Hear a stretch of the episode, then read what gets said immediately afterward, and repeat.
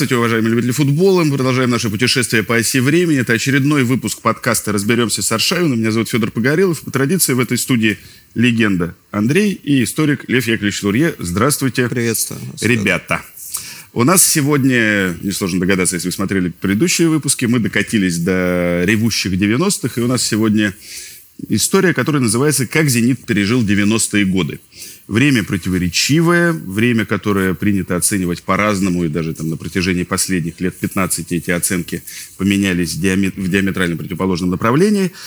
А, Но я думаю, что есть смысл задать там какую-то футбольную ситуацию. Вы пошли в смену в 7 лет. 7 лет. Это несложно есть- сложить. 1 плюс 7. 88 год. Конец, да, 80 И это, условно говоря, последние сезоны, когда «Зенит» еще собирает кого-то на Кирова. Да? Потому что мы с вами обсуждали, чемпионский «Зенит» не выдержал э, испытания славой.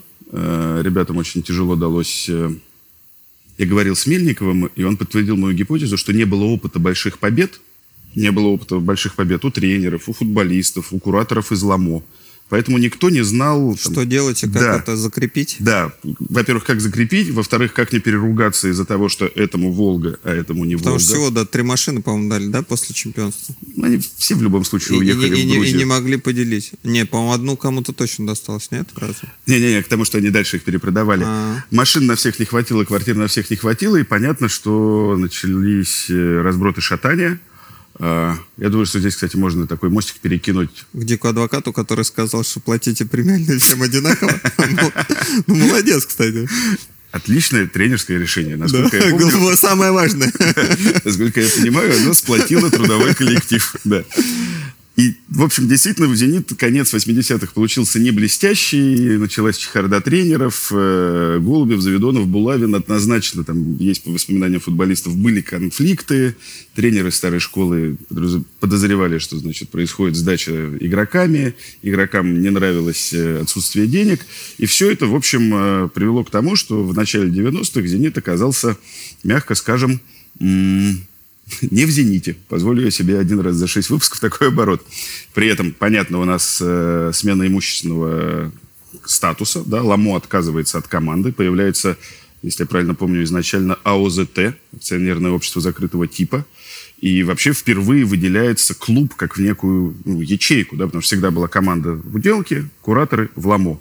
А здесь команда в уделке, и появляется некое тело клуба. Будем разбираться. Э, Ваше ощущение, 88 год, смена, э, настроение. Какое было настроение? Да никакой, я даже не знаю. Ну, понятно, что я знал, что существует «Зенит», но когда я пошел в школу, в смены, я не думал, что я когда-нибудь доберусь. А В то время я не помню До статуса легенды. э, уже вот к- какой-то после 84-го бы- были какие-то и в семье э, разговоры о «Зените», да, но вот в это время были разговоры, ну, о чем либо д- другом, и, и если о футболе, то это применимо было ко мне, либо к папиным футбольным Успехам ус- за заводские успехам, команды. Да, или не успехом, но про «Зенит» как-то, даже «Динамо» вот больше всплывал, потому что мой папа еще в «Динамо» там успел э, как-то зацепиться, и где-то у него фотография даже есть. Я просто пошел играть в футбол, потому что это мне нравилось, и не было никаких э, мыслей о том, что когда-то я буду заниматься этим профессионально, потому что на тот момент э, такой вопрос даже не стоял, как вы сказали, это всегда была команда при ком-то, при чем-то, и, и в таком все ключе. Ревущие революционные события конца 80-х, начала 90-х, я думаю, не оставили вас в стороне, Лев Яковлевич. Что происходило с Ленинградом?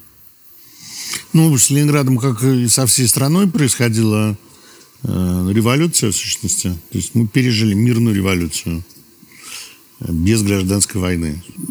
На самом деле, все основное, что касается жизни, существовало уже до падения советской власти, потому что мы говорили о том, что люди Кооперация, Вот, вот слово. значит, Кооператив, да. да. стал появляться. Да, Первое- нет, 1 в июня значительной, 88-го. в значительной степени и кооперация и все остальное легализовало то, что уже было при Брежневе. То есть, условно говоря, активное меньшинство начало крутиться. Перестало полагаться на государство, начало зарабатывать само. И это надо было легализовывать. И это, собственно, легализовалось. То есть, условно говоря, люди ну, устали жить под постоянным присмотром государства, как будто они какие-то Жулики. воспитанники интерната или строгого папаши, да. То есть, условно говоря, советская власть была устроена э, как команда «Зенит» при Юрии Морозове. В идеале. То есть сильный человек, который до, до всего и сделал, и который ограничивает... Деспотичный. Если Да, что, стучит кулаком по столу. Другое дело, что э, начальство было не Юрия Морозова. Ну, не- Оно не могло этого обеспечить. И, значит, нужна была какая-то э, другая история. Поэтому я бы сказал, что конец 80-х, начало 90-х, оставляя в сторону всю политическую часть, это история про то, как люди, ну, в некотором смысле, кто-то испытал сиротство, да? То есть, ну, вот когда родителей нету, или они говорят, уходи, так сказать, работай сам. Пока, сынок. Для кого-то это очень хорошо. И не будет пилить. Я знаю, как работать сам, и мне этого не нужно. А для большинства это, конечно, было тяжелейшим переживанием, потому что они действительно не умели жить э, таким образом, с огромным трудом начинали как-то учиться, и было в некотором смысле не до футбола. То есть было много Вы- вы сняли вещей. с языка вопрос вообще. Много других вещей, которые при этом все-таки футбол это зрелище, да, прежде всего. Значит, ну, если вы, вот вы не помните уже, значит, появление видео, Магнитофон, я помню. видеосалон. Да, видеосалон я ходил. Фильм это, «Греческая с Джеки Чаном. смоковница», Нет, да. Не, ну греческая смоковница мне еще было рановато. Постарше просто. А вот Джеки Чан там, кья, кья, Да-да-да. лимонадик, это все, конечно, 20 стульев, телевизор на тумбе. Появление, значит, еще таких больших, но тем не менее этих эм, автоматов, в которые можно было играть. Чехословакия С повезла. 87-88 года начали людей пускать за границу. И это первая поездка за границу, увиденный универсам. Потом появляется, значит, что э, ликера Моретто, э, пиво э, немецкое в В банках. банках, да. Да, значит, Распутин начинает подмигивать. да, Кэндимен, голливудские ночи. Вообще, так сказать, праздник непослушания. Показывают то, чего раньше не показывали. Чем меньше это показывали, чем больше это было запрещено, тем больше восторг это вызывает. Ну, теперь, значит, начинают, конечно, важнейшую роль играть товарно-денежные отношения. Советские правоохранительные органы были воспитаны в идее того, что все бизнесмены – это жулики. Они быстрее всего перестроились на товарно-денежное. Нет, и поэтому у них никакой, никакой мотивации защищать э, бизнес у них не было. В результате все эти кооператоры, то есть вот эти мелкие э, торговцы вначале турецкими куртками, потом э, Монгольскими джинсами, да. монгольскими джинсами, разными другими вещами, содержатели первых частных ресторанов и кафе, оказались беззащитными. Единственными, кто мог каким-то образом наладить охрану, были, значит, люди, которые тогда это не называлось частное охранное предприятие, а называлось организованное преступное сообщество. То Тоже есть, коллеги Андрея да. по спорту, но по, по Да, другим в видам основном, спорта. Да, по другим видам спорта, по силовым, которые, значит, спрашивали, а, Чьих ты, ты будешь? под чем, да, да, значит, Кому платишь? кому платишь.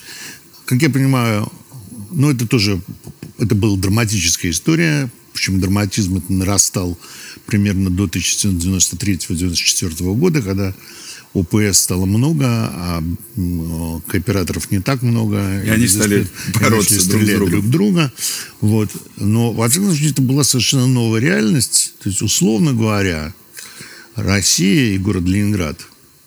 Вот можете себе представить, что человек эмигрировал в другую страну. Вот мы все эмигрировали в другую страну. Не покидая города. То есть, условно говоря, вот как вы в Англию переехали, так мы переехали в 90-е В годы. Россию, да. То есть, ну, конечно, проще, потому что язык все тот же, да? Ну да. Но совершенно другой, другие правила жизни, и к ним надо приспосабливаться, и не все приспособились, и поэтому для кого-то 90-е годы это время возможностей, когда то, чего они не могли сделать, они сделали, ну, например, для меня. А для кого-то это очень тяжелое время, и я этих людей понимаю. Потому что действительно это было, был страшный стресс. И, конечно, было не до футбола. И все эти неприятности зенитовские, э, они как-то проплывали мимо. То есть э, в начале 80-х и в 70-е, и потом. Это как бы очень трогало, очень важную часть жизни там. Как там «Зенит», не знаю, там там, вчера там с Кубанью там или с Сочи сыграл. Мне важно это, да. А тогда было еще важнее. А тогда с кем он там играет? С Ладой Тольятти или... Светотехника Саранск. Да-да. Были, конечно, какие-то отдельные воспоминания. Там поездка на стадион Кировец и туда, и сюда. Но, в общем, это, конечно, уже такого, такой роли не играло. Ну, мы сейчас поговорим, да, об этой маргинальной практике. Начало 90-х для вас. Что это за время? В принципе, также моя первая поездка в 10 лет. Я первый раз поехал в Италию, причем в течение месяца два раза. Это был вообще неописуемый восторг. Как Илон Маск в космос? Мы, ну, не знаю, так или нет, но мы все, во-первых, выиграли, два турнира победили. Уезжал я с одной сумкой из обеих поездок, я возвращался с семью. Просто другое, ну, все другое, Добытчик. конечно. Что еще? Встречи Пугачевой на, на, на Новый год, потому что они вот как раз записывались на видеокассету эту. Рождественские встречи, Да, да, рождественские встречи. Мама с отчимом это все смотрели. Ну вот что, такая романтика, футбол, соперничество там школы смена со школой «Зенит». При этом, насколько я понимаю, по вашей истории про ресторан «Ориент», э, вот эти революционные... А это было немножко пораньше, это было, наверное, когда мне было 8-9 лет, да, Э, Моя мама в, в то время работала заместителем треста шестого, по-моему, и ту- туда входил ресторан, шашлычная, молочница, пирожковая.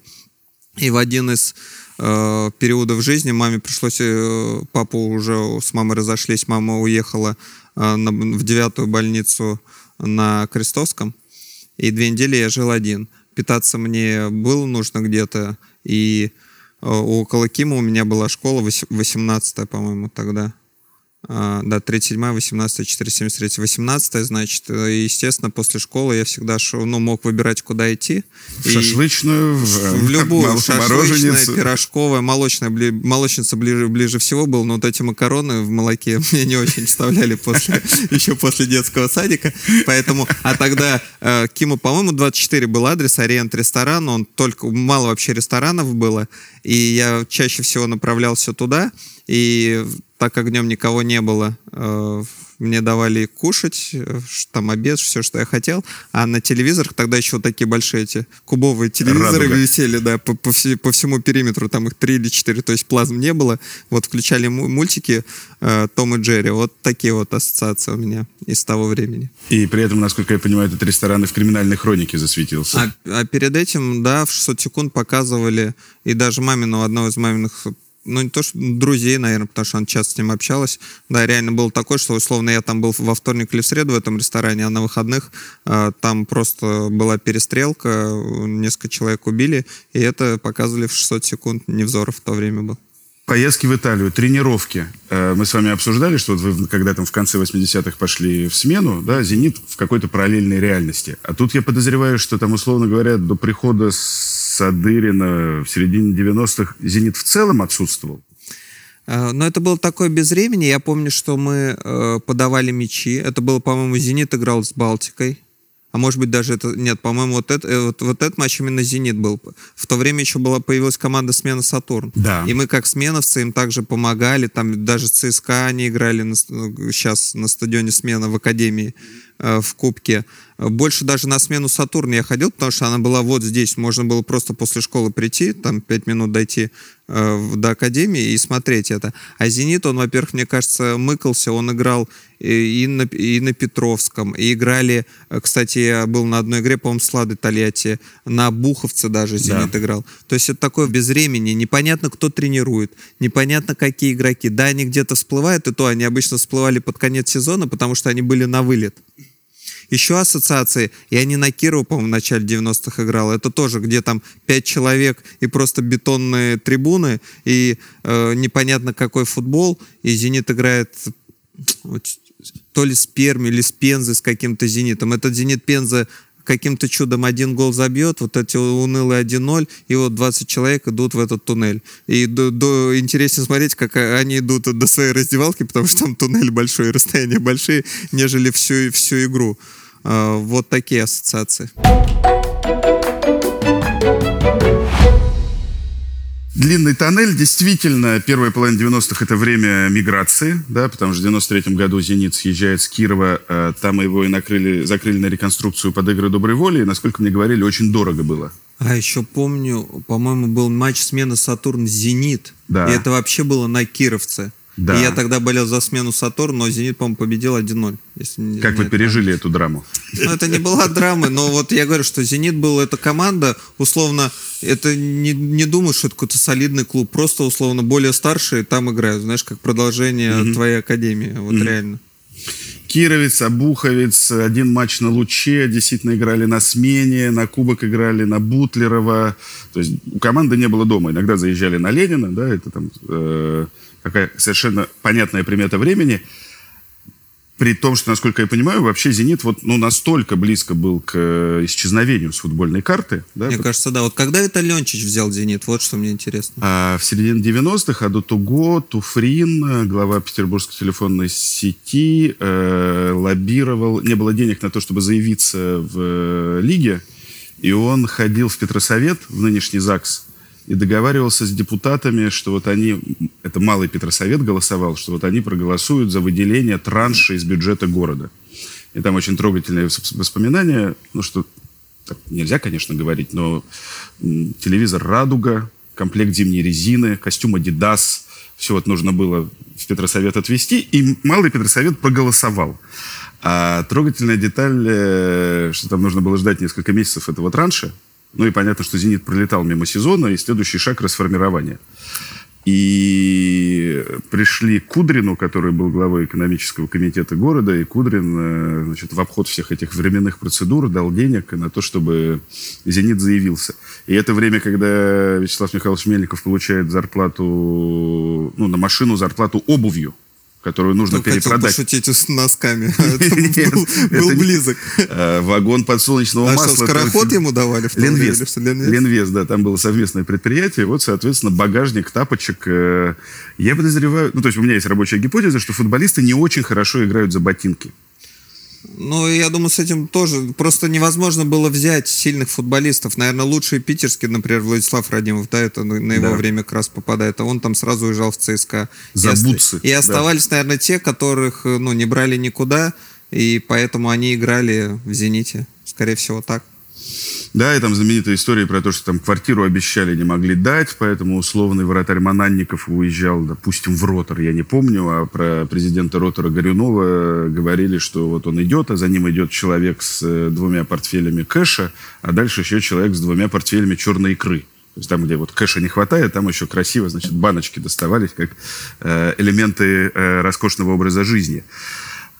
Первая половина 90-х, это же еще при этом, Лев Яковлевич, время Собчака, то есть это время расцвета каких-то демократических Ценностей. ожиданий, да.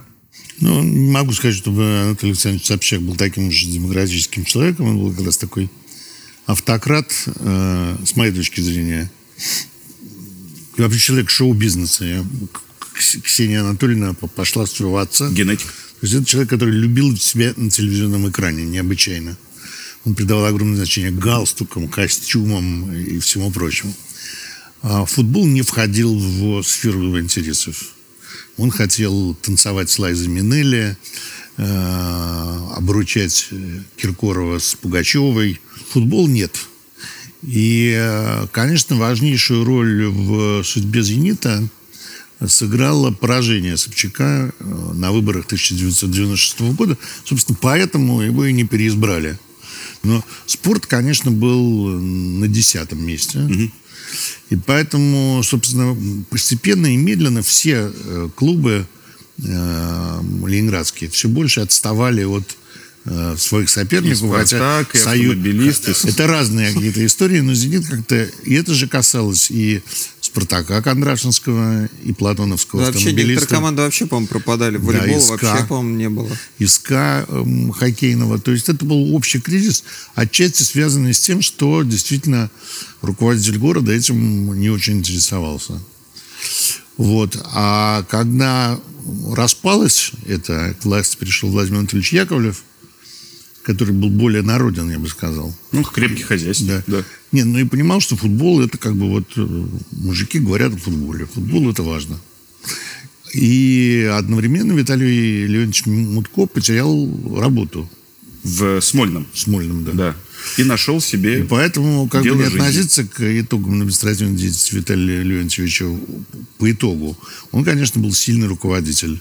И азартный, и умел Убеждающий, договариваться, да. убеждающий. И вообще был энтузиаст. Да, нет. А мы сейчас И, перейдем. все, о чем он заявлял, «Зенит» к этому на самом деле пришел. Это правда, да. И ушность у него такая, я бы сказал, малороссийская имела место. То есть он обаятельный человек э, по-своему. И, по- и приятно, что он морячок. Речка, да, выпускник речки. Да. Это, это тоже как-то вот это вода, она всегда... Ну, портовый город, Да, да, благоприятствует. И, значит, вот появляется постепенно, я уж не знаю, тебе это виднее, вот эта связка, состоящая из бывшего промстройбанка, а, который потом, ну, в конце концов, он стал ВТБ, Да. переехав в Москву. А тогда это был главный банк в городе. И э, так называемые банкиры, и Виталий Леонтьевич. И дальше уже начинается постепенная история того, как «Зенит» все-таки начинает возвращаться. Это был тизер следующей серии. А сейчас я вас хочу спросить э, про 95-й год, потому что я согласен с э, тем, что Собчак очень смутно представлял себе, что такое футбол, но именно Собчак же был, э, условно говоря, продюсером э, сюжета под названием «Павел Федорович э, прихватывает «Зенит» и возвращает его в элиту». Это да, нет. Я еще раз говорю, Собчак был деятелем шоу-бизнеса. Приглашение с- Садырина – это ход, который На Оскар. на первых полосах всех газет и Невзоров про тебя расскажет. И, Наконец, что-то хорошее. ну, вряд ли, но, но, но во всяком случае, расскажет. И про это будут говорить. Это как бы популярный шаг, простой. И там была формулировка, Собчак что был даю деньги такой, только на Садырина. такой в стиле м, американских сенаторов. Конечно, не дотягивал, но это вот типичный ход э, под, под софитами. Я объявляю о том, что «Зенит» приходит Павел Садырин. Да? Бурные аплодисменты. На аплодисменты. Да, это он сделал, да. Это не- повседневная забота. Это не то, что делали руководители других регионов, а как тогда делали, что называется, нагибали бизнес, да, и говорили, что надо вот помочь. Поздравляем Владикавказский футбол с золотыми медалями. Можно сразу свои мысли по поводу Павла Федоровича? Вот для меня э, мои тогда ощущения и мысли а были, о, возвращают какого-то человека, то есть «Зенит» был ну, на полном на дне, и возвращают человека просто, э, я не знал, где он э, в данный момент находится или находился, что это был человек из прошлого, который когда-то «Зенит» стал чемпионом, и сейчас его приглашают, чтобы он действительно сделал из «Зенита» там сильную команду. Но вот мои мысли ощущения были в тот момент, что ну, это невозможно, потому что нет там состава, денег, ну, вообще непонятно вообще, где команда, где ее смотреть, э, что с ней делать. Конечно, в хозяйственном отношении город страшно проигрывал Москве, потому что, мы тогда говорили, Лужковская Москва. Да, да. Можно к Юрию Михайловичу относиться как угодно, но Москва на фоне Ленинграда сияла э, как... э, Начищенными Да, огнями. как к Токио вообще. То есть это, это- я помню, я приехал в середине 90-х в Москву, ну, поразительно, да. То есть ты видел, что вот эта новая экономика вообще может Что-то дать. да, что-то дать. Уровень жизни и так далее. Они выглядят совершенно по-другому, москвичи. Вот, поэтому это был такой, скорее, вот э, э, ничего не меняя, пригласить звезду, чем э, какая-то э, целенаправленная работа, которая появилась во второй половине 90-х. Вы много лет э, беседовали с Виталием Леонидовичем. То есть вот его появление в «Зените» действительно в результате проигранных выборов э, команды Собчака э, привело к тому, что ну, следующие там 6-7 лет истории э, «Зенит» начал свое поступательное развитие. Я познакомился уже с Леонидовичем на пике, тогда уже был выигран кубок в 99-м. Но Виталий Леонидович умел заразить идеей, самой несбыточной, как казалось, идеей любого вокруг себя. Он говорил нам о том, что «Зенит» — это больше, чем в просто футбол. Это, это вы, вы социальное явление, он говорил нам, футболистам. А Вы- сколько вам лет было? ну сколько, 20, 21. Он э, смотрел на самом деле шире. И в тех финансовых условий, в которых он существовал, он смог э, донести вот э, это разбитое корыто до банка. Как сказал Лев Я- Яковлевич. И в этом большая заслуга. И на самом деле «Зенит» э, стал этим явлением Санкт-Петербурга. Может быть, он э, отчасти и был, но это было вот, наверное, там в начале 80-х Да. только. Потом был большой провал. 10 лет паузы, А сейчас да. это держится. И для людей, которые живут в этом городе, это нормально. Они понимают, что, да, «Зенит» — это неотъемлемая часть города. Может быть, конечно, не настолько большая, как тот же Эрмитаж и там еще Я что-то. не думаю, я на самом деле Но как бы по культуре считается, да, я не думаю, что «Зенит» и больше, и, и уступает и тем более это, это, уз- это узнаваемый бренд за границей, да? Его даже чаще встречаешься, чем остальные наши достопримечательности, там, я не знаю, Русский музей и так далее. Может быть, Мариинский театр только, ну, думаю, за границей посоперничает. И здесь вот Виталий Леонидович, он смотрел, может быть, на 10 шагов вперед. Может быть, он даже не знал, как это будет, и, может быть, не верил. Но вот он уме- в данную минуту времени он умел это доносить, что вот никак не может быть, только вот так случится. И ему же, насколько я понимаю, сильно верили. Да, то есть это такой элемент Остапа Бендера, да, и здесь будут неосики, и космические Ну, шахматисты на будут самом деле, в том, прилетать. что он говорил, он, не врал. Может быть, действительно это была мечта, но это мечта воплощенная. А при этом понятно, что там мы с вами обсуждали, что вы в смене, «Зенит» играет со светотехникой на стадионе «Луч» на набережной Черной речки, условно. А как вы все-таки прибились-то к команде? Это же, как я понимаю, конец, э, самый конец 90-х. А это был естественный, я не знаю, ход. Даже выбора не было. Просто, ну, заканчивается школа. «Зенит» уже стал профессиональной командой. Платит деньги. Ну, подпис... просто подписываешь контракт. Я даже не помню, кто мне это первый предложил. Просто э, в одном зале э, школа смена тренировалась моя команда, а в другом дубль. И я, переодевшись, мне Сергей Владимирович Гордеев сказал, иди, там, Лев Дмитриевич тебя позвал в дубль, будешь с ними теперь тренироваться. И я стал с ними Бур- тренироваться. к Бурчалкину как раз. Да, Бурчалкин. А первый раз э, зимой, я не знаю почему, я откуда-то то ли со сборной приехал. Меня Лев Дмитриевич сам на своей шестерке на Пионерской, я доехал до него до, Пионе- до, э, до Пионерской на метро, он меня там ждал, я сел к нему в машину, и мы должны были ехать в Восток-6, потому что там были сборы. Дело, и он «Восток-6» меня самый большой пионерский лагерь Советского Союза. На открытии присутствовала Валентина Терешкова. Это разве пионер-лагерь? Это же, по-моему, дом отдыха. Э, Там он гигантский. Да, Э, мне кажется, поэтому всегда там был дом отдыха, потому что я еще и до «Зенита» туда тоже Туда ездил. тоже ездили. да. Хорошо. Возможно, есть два «Востока-6», но один точно был самым большим пионерским лагерем в Советском Союзе. А, при этом, условно говоря, ну, там, хорошо, вторая половина 90-х уже там, большую часть кто хотел стрелять, друг друга постреляли, уже как это благосостояние. Не, ну, Старик, есть же еще, что называется, инерция, да? Вот Так. я работал, как ты знаешь, школьным учителем все это время. Ну, Там зарабатывал другим делом. Но школа-то работала, да? Дети приходили в 9 утра, звонок раздавался. день, да. зараза. И вот э, этот, этот, мне кажется, это спасло Россию. То есть, э, условно говоря, те, кому не платили, и, и те, кто мог сказать пока, до свидания или спиться, но они приходили, участковые врачи в поликлинику, тренеры тренировали детей, получая тапочками и так далее. И это сомкнулось. То есть, условно говоря, в 90-е годы люди, наконец, перестали чувствовать себя сиротами, а научились жить самостоятельно. Мы подошли к концу 90-х.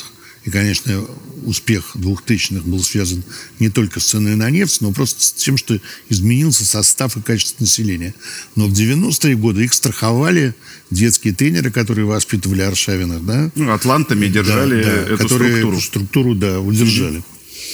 Хорошо, у меня это была простая мысль, да, про то, что там с Павлом Федоровичем получилось нехорошо, значит, у них конфликт с Мутко, он ушел. Вы Можно хотите? просто интерес к «Зениту» вернул на самом деле Бышевец. Вот когда вот эта Серьезно? Да, команда... это правда, конечно. Вот эта команда, когда появилась, команда, которая, ты понял, что она может обыгрывать «Спартак» и не один раз там в течение 10 лет, она реально имеет силу, что на нее интересно смотреть. Там Максимюк, по-моему, кто там еще, Вернидуб даже тоже. Дмитрий вернулся, Кулик играл. Леха Игонин, по-моему, потянулся. Ну, Да. то есть вот эта команда совершенно... Гена Попович, по-моему, присоединился. Вот уже вот интерес тогда, то, что, во-первых, они, по-моему, поднялись из первой лиги, да, Бышевец, который не только с игрой привлекал к себе внимание, но своими интервью. Летний- По- летний. Появилось а, освещение, там, на, на ТВ-6 или как на шестом канале. Появились передачи о футболе, Появились да. передачи, это стало смотреть, обсуждаться. И вот какая-то жизнь, она зародилась. И интерес вот здесь, мне кажется, вот перевернулся, где из небытия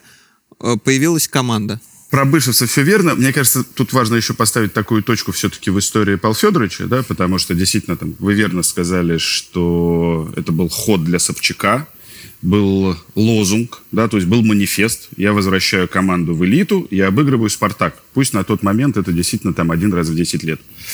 И там расставание вышло болезненным, и там Мутко критиковали, и Павел Федорович говорил сложные слова. Но при этом вот назначение Бышевца – это там, действительно поворотный момент в новейшей, ну, на тот момент в новейшей истории «Зенита», потому что команда шла на первом месте в элитном дивизионе, чего не было. Про «Зенит» Бышевца, вот это пребывание «Зенита» на первой строчке в турнирной таблице, есть, я уже застал удивление. Да, то есть вот это вот болельщики петербургские удивлялись, и э, оказывается, мы можем. Ну, все-таки при Бышевце, сколько я понимаю, и футболисты новые появились. Ну да. В основном с Украины. Он приходил уже с трансферной заявкой. Во-вторых, э, как бы не относиться к Бышевцу, а я понимаю, что к нему по-разному относятся профессионалы, он, конечно, очень яркий человек. Такой прямо литературный герой, да? С какими-то неожиданными, очень резкими Цитатами. цитатами и Да. суждениями, с этой идеей приучения футболистов, значит, к чтению. Библиотека на базе появляется. Библиотека на базе, и да, футболист, прочитавший «Войну и мир» и угловые лучше подает. Вот с какими-то такими э, идеями, в общем, симпатичными, не вызывающими. Потом я помню, и многие помнят все-таки большинство на поле, я помню его на Олимпиаде в Мексике, э, на чемпионате мира в Мексике. Ну, Андрей не, не форвард, э, и, может быть, он и поярче Бышевца. Но в качестве форварда я мало видел. Может, Блохин. Таких игроков, Да, да? таких игроков. Он такого, я бы сказал, он был такого типа Мюллера, если э, немецкого. Такой быстрый дриблинг в, около ворот, умение обыграть и очень сильный удар. И рано травмировался. То есть это был очень известный для советского футбола человек. Условно все-таки говоря. определенные инерции, там, Да. Ленинград, Петербург присутствовали на момент его прихода. Да. Слушайте, конец 90-х в Петербурге. Э, Что это за время?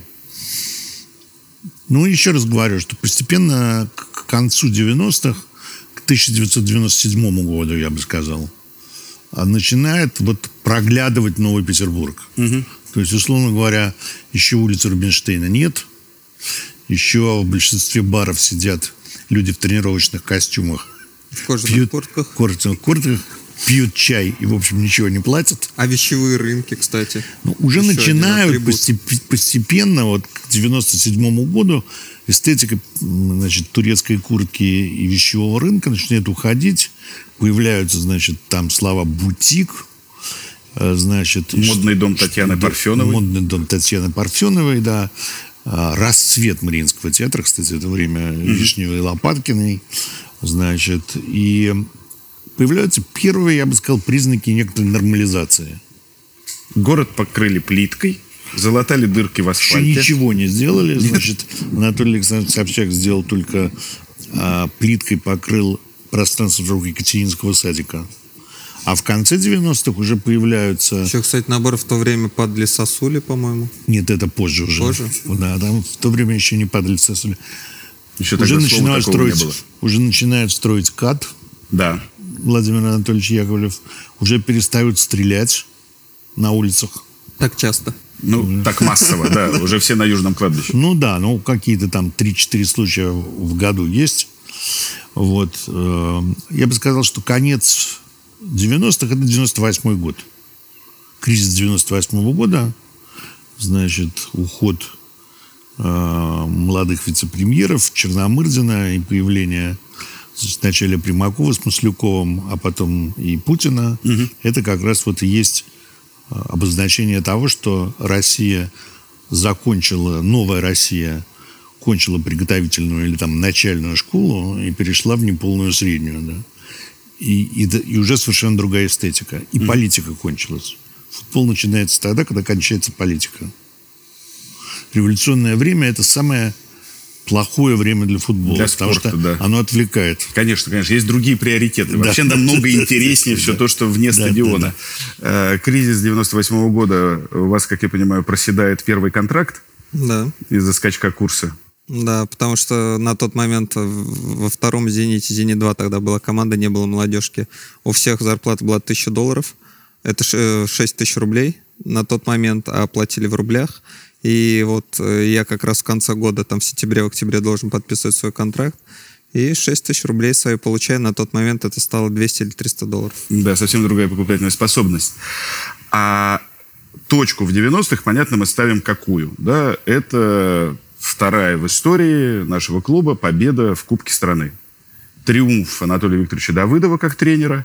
Э, Ваше знакомство с Мутко, как я понимаю. да. Чуть попозже. Да, и как это воспринималось? Да, то есть это же был действительно городской сумасшедший праздник с проездом по Вот Невскому первый проспекту. раз я помню, как э, там звонят какие-то знакомые э, жене моей, что выходите, тут такое. Ну да, это первый И- раз и полный- да, и, и такое вот ликование. Но Да. это не было, по-моему, сразу после игры. Это э, Да, было приезд. через несколько дней, Нет. нет? Я не Это знаю. Через несколько дней. Я не Нет, болел это еще. все было же организовано. Это Да, было да, на конечно. Дворцовой площади. Это не было, что был они прямо город- вернулись. это не было встречи, это был городской праздник. Это не было, да. Это был как городской праздник. Тем более это было в конце мая. Это вообще, может быть, Дню города было приурочено, кстати. Ваше впечатление, как уже футболиста «Зенит-2», от того, что елки-метелки, оказывается, трудовой коллектив может выигрывать трофеи. А Для меня было неожиданностью, что «Зенит» выиграет. Все равно я, мне казалось, что мы не такие сильные, чтобы когда-то достичь такого успеха. Это было неожиданно, но Саша Панов... И это вообще этот кубок ассоциируется с Александром Пановым, с его дублем. Ну, это вообще его год. да. Через некоторое время он забьет два в Париже. Э, Ну что, удивительно было. И с другой стороны, поверил, что все-таки «Зенит» — это уже не та команда, которая, о которой никто не знал, а это команда, которая способна что-то выигрывать, и в, в такую хочется попасть и играть там. Мне кажется, это прекрасная точка, э, в некоторой степени такая замануха на наш финальный эпизод, потому что действительно этой точкой 99 открывается новое тысячелетие, в котором чего уж там, наверное, лучший отрезок в зенитовской истории. Лев Яковлевич, спасибо. Андрей Сергеевич, спасибо. Это очередной эпизод подкаста «Разберемся с Аршавиным». Мы не прощаемся. До скорых встреч.